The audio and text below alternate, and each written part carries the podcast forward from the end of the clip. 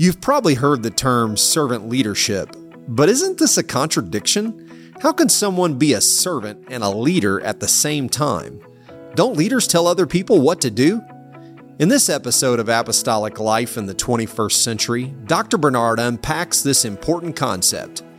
If you want to be a better leader, this episode is for you. Welcome to Apostolic Life in the 21st Century, a podcast dedicated to helping modern day believers live out the teachings of the first century church. This podcast is part of the teaching ministry of Dr. David K. Bernard. Dr. Bernard has dedicated his life to studying the Bible and helping believers apply its message to their daily lives.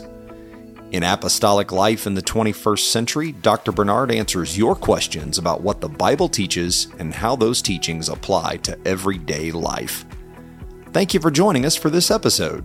If you enjoy this podcast, we encourage you to check out Dr. David K. Bernard's books. Dr. Bernard has written more than 30 books on biblical theology and Christian living and leadership. Visit PentecostalPublishing.com and search David Bernard for a list of available titles. Enter promo code DKB10 at checkout to save 10% on your order. That's PentecostalPublishing.com, promo code DKB10 to save 10% at checkout.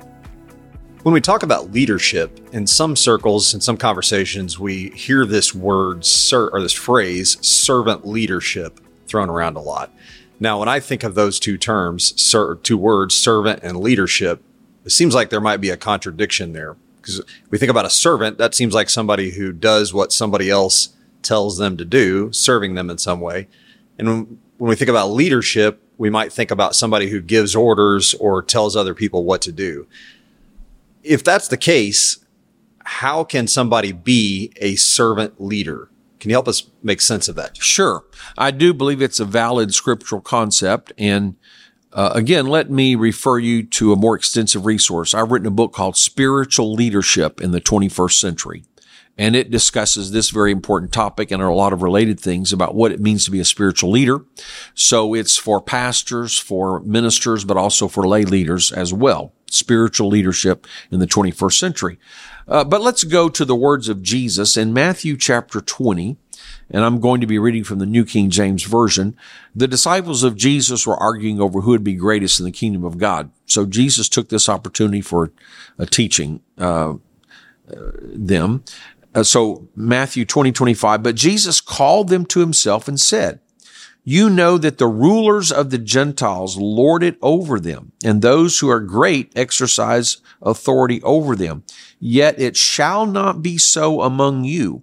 But whoever desires to become great among you, let him be your servant. And whoever desires to be first among you, let him be your slave, just as the Son of Man did not come to be served, but to serve, and to give his life a ransom for many. And that reminds me of after the Lord's Supper, Jesus washed his disciples' feet, John 13. He said, I've given you an example that you should do likewise. If I, your Lord, your master, your teacher, if I have done this menial job, which in that culture a servant would do, uh, of washing your feet, well, how much more should you be willing to serve one another? So it, it does seem countercultural and, and Jesus even stated that it was.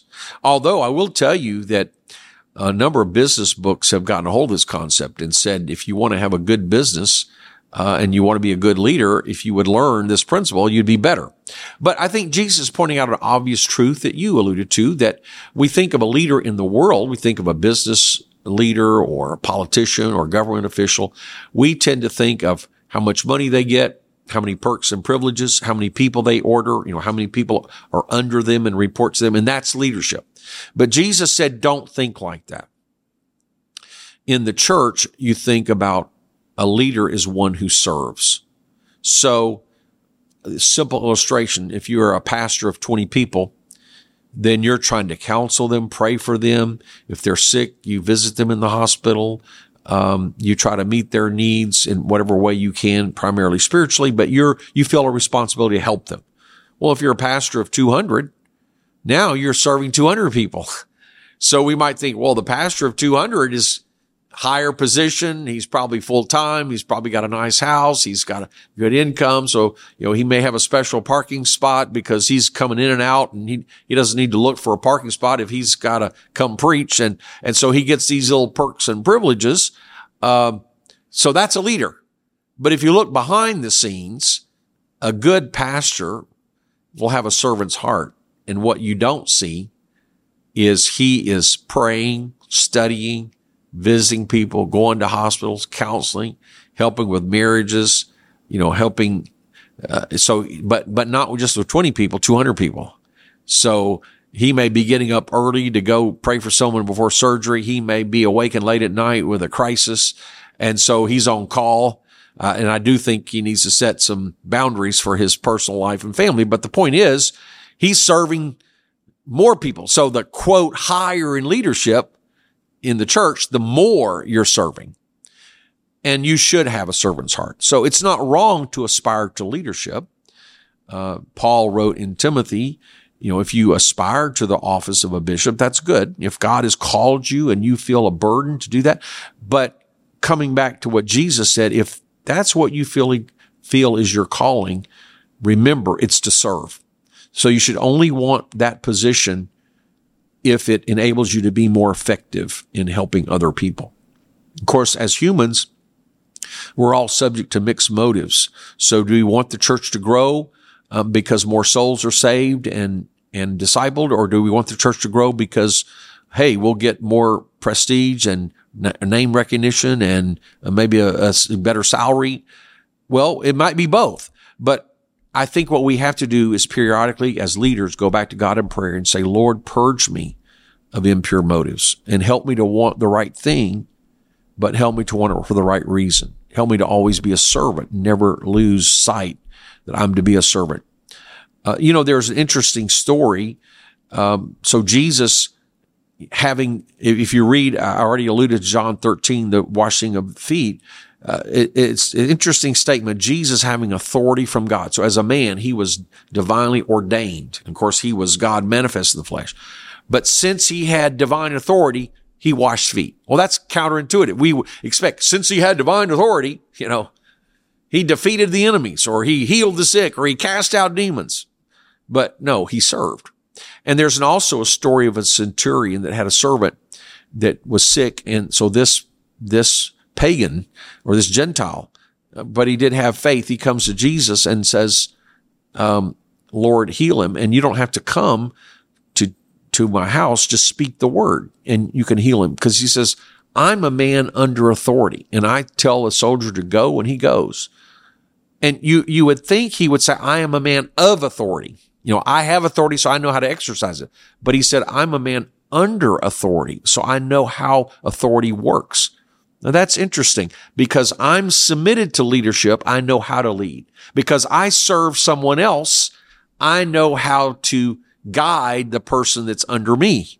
So that's a little different concept of leadership than what we think. Let me give you another passage of scripture. It's found in 1 Peter chapter 5 the apostle Peter writing to the elders, which that term is also used equivalently of pastors and bishops in the New Testament, as we see here even.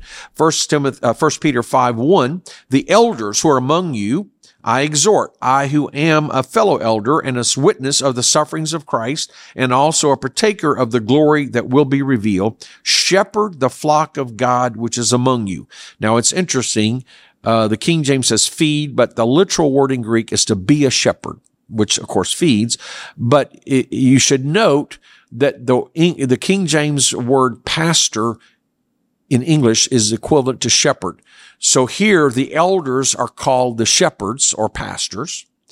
Shepherd the flock of God which is among you, serving as overseers. And here the Greek word is the same word translated as bishop. So here we see, at least in this context, leaders of the local church are called elders slash pastors slash bishops. So these are the spiritual leaders of the church. So these are the people to whom the UPCI would give UP would give ministerial credentials. And we would expect there would be a senior leader of the local church that we call the pastor or senior pastor. But other ministers of the church would also be elders, shepherds, overseers, pastors, bishops, however. That, that would be the New Testament terminology. So going back, shepherd the flock of God which is among you, serving as overseers, not by compulsion, but willingly. So you're not doing this because you're forced to, but because you, you have a desire, you have a burden, you feel a calling. Not for dishonest gain, but eagerly. So don't take advantage of people. Don't use your position to get money from people, especially not fraudulently. But I think the connotation is don't misuse your position for the sake of personal gain to you. Um, it could include, um, you, you, know, favoritism. Uh, not for dishonest gain, but eagerly because you desire it. Nor as being lords over those entrusted to you, but being examples to the flock. So a true spiritual leader or a true pastor is not a dictator, but an example. There's a true spiritual authority. There's a true pastoral authority, but it's as a servant and it's by example. So we as leaders should, should do more than what we expect our followers. And if we want people to follow us, we have to go before them. We have to be first in dedication, in prayer, in sacrifice, in giving, in commitment, in love, in service, in humility. And no authority is unlimited except God's authority. All other authority must be accountable. Um, and when we were talking about church government, I said shared governance. So a pastor works with a church board and a congregation and a leadership team, and he listens to them. He gets advice from them. He's accountable to them just as they're accountable to him. So we see a well-rounded pastor or well-rounded spiritual leader does have spiritual authority, but it's accountable authority. It's mutual submission that leader should have peers and leaders that he looks to, that he listens to. So whether it be, if it's a pastor, that man or woman's pastor or a district superintendent or presbyter may not be in charge of their whole life, but they respect them and listen to them and get guidance from them. Or there may be spiritual elders or peers as you get older that you will be accountable to them. So it's a picture of spiritual leadership that's accountable, uh, that has a concept of interdependence, a concept of mutual submission, respect for authority, submission to authority, an example um, that he will do. If he expects his people to pay tithes, he pays tithes beyond himself, which we have through ministerial dues, at least in part. Uh, if he expects people to listen to his authority, then he listens to authorities in his life, which would include, you know, leaders who are elected by the body and leaders whom God has placed over him. Not necessarily in all respects, but in relevant respects. Um, and so if he uh, wants his people to be faithful in attendance, then he should be faithful in attendance. And if he wants them to cooperate with the overall church program, he should lead his church in cooperating with the other churches in the district and general church program. So in other words, be an example in every way, whatever, whatever you want people to follow in your leadership, you should model that in your own leadership. So here we see the concept of servant leadership leading as a servant and leading by example. It may sound counterintuitive, but I can tell you from experience, 42 years of full-time ministry, 18 years as a senior pastor, and then as a leader of many, as a district presbyter, district superintendent, general superintendent, I can tell you that when you lead with humility, and service and example, you actually gain influence and respect. You actually become a more effective leader where people will follow you, not because of a position or not because you assert authority or not because you say God's going to uh, discipline you if you don't, but because they trust you. And ultimately, that's the best form of leadership. Thank you for listening to this episode of Apostolic Life in the 21st Century. If you enjoy this podcast, please take a moment to give us a review on Apple Podcasts, Spotify, or your favorite podcast app. We also appreciate it when you share apostolic life in the 21st century with a friend or family member. And make plans to join us again next time as we look at how the Bible applies to everyday life.